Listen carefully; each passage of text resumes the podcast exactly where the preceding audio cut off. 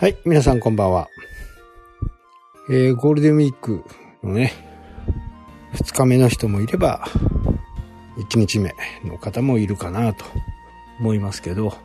まあ、北海道、田舎の方はね、雨でね、朝方はちょっと晴れていて、釣り人もいたんですけどね、もう全然いない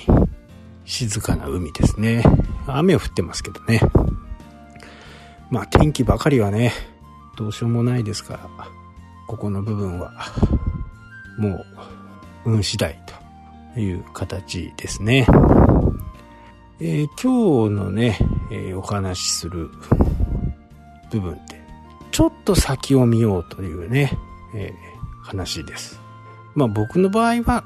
だいぶ先っていう感じなところもね、あるんですけど、まあ、生きてるかどうかはわからないですけどね、まず北海道にね、札幌に新幹線がやってくると。で、新幹線が函館からね、えー、くっちゃん、ニセコをね、回って、小樽、札幌という形で、そういうルートなんですね。で、これで僕が思うには、今ね、同じところを走っているものがあるんですよ。えー、在来線ってやつですね。でこれは今まで新幹線が走ってきているところを見るとですね大体第三セクターとかね、えー、JR からは離されるんですね。でそうなるとこの話もねもう実は有識者会議の中で始まってまして一応乗客が安定して入っている札幌小樽間はこれはあの全然廃止しないと。で、小樽から余市というところまでも廃止はしなくていいんじゃないかと。で、廃止するのは余市から、えー、くっちゃんの方ね、ニセコの方回っていくところですね。ここはほぼね、あの、冬場なんかは人があんまり乗らない、まあ学生さんとかはね、使っているとは思うんですけど、とにかく北海道の場合は雪があるんで、その除雪費だけでもね、えー、相当の費用になると。で、実際に僕の友達もね、それで、えー、冬場だけ JR さんのところでね、働いてる人もいます。夜中ね、えー、運行が終わった後に線路の脇からずっとこう、除雪をすると。で、こうなった時に、じゃあ、余市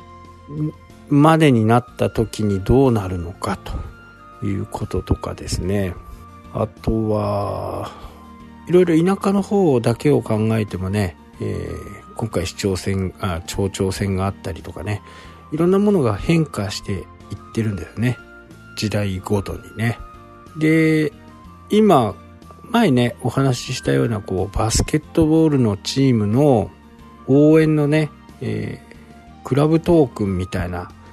まあ、ちょっと投資系のね、怪しいやつみたいな感じ。で、それはね、もう原価も回収して、昨日はね、だいぶ上がって、で、上がった時点でね、僕は、原価分を回収するのに、一回売り払ったんですね。あの、全部じゃないですけどね、の手元に残した部分があって、そういうことを、こう、見て情報としてね、取り入れておいて、これがうまくいくかいかないかっていうところの判断をしていく。で、まあ JR ね、まあ新幹線の話で言うと、北海道の人は、ほぼほぼ新幹線に乗ったことがない人が多いんですね。まあビジネスで行ってる人はね、乗ることが多いと思うんですけど、やっぱり田舎の方にいるとね、未だに、あの、飛行機に乗ったことがないとか、そういう人がいますからね、えー、飛行機が乗ったことがないということは新幹線に乗ったことがないと。で、その新幹線が来ると街がどうなっていくのかっていうところがね、非常に分かってない人が多いんですね。で、今回、小樽のところにね、えー、南小樽駅っていう形だと思うんですけど、新幹線の駅ができるんですね。で、そうなるとまた、こう、小樽のね、えー、移動とかね、イメージとかが、こう随分アップしていくのかなと。まあこれはね、僕の想像でしかないですけどね。で、小樽、今度札幌になりますから、多分ね、まあ300キロ出さないんですよね、きっと。200キロぐらいかな。でも200キロでもね、40キロぐらいしかないんで、10分ぐらいで着いちゃうかなと。まあそのくらいアクセスが良くなると。で、これ新幹線が来ると、またどうなるかっていうと、外国人の JR のね、外国人用のパスっていうのがあるんですよ。で、それはもう、日本に来てそれを JR から買うと、日本どこでもね、自由席ではあるんですけど、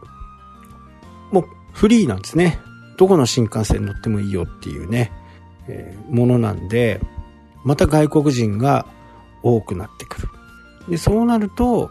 小樽がね、えー、今、宿泊施設とかが、今はダメですけどね、あと2、3年後ぐらいに、そういう施設はね、やっぱり少なくなっていくんですね。となると、まあ民泊のための一軒家を買おうかなとかね。えー、まあそんなこともこう視野に入るわけですよね。ちょっとね、人より先のことを考えていると、ちょっと人よりいい思いができるかなというふうな感じでね、すごく思っています。で、今日、YouTube ライブをね、今日はやったんですけど、無料の方をやったんですけど、その中でね、えー、探し物トラッカーというね、えー、自分の荷物につけておくとどこにあるかわかわかるっていうようなね、そういう動画の説明をしたんですよね。多分 Apple 好きの方だったらわかると思うんですけど、エアータグっていうのがね、あの発売になって、今日私もね、手元に届いて、ただそのアクセサリーがね、まだ届かないんで、実装はしてないんですけどね、えー、そういう風なものがあって、で、もう2年以上前からね、使ってるその同じようなトラッカーっていうのがあって、それはもう私すごい使うんですよ。まあ、キャンプに行ったりね、えー、したりすると、釣りに行ったりすると車中泊とかしますよね。するんですけど、その時に鍵がどこにあるとかね、財布がどこにあるとまあ、一定のところに置けよって言われたらそれまでなんですけど、どうしてもね、あの、いろんなところに散らばっちゃうと。で、その、そうなると、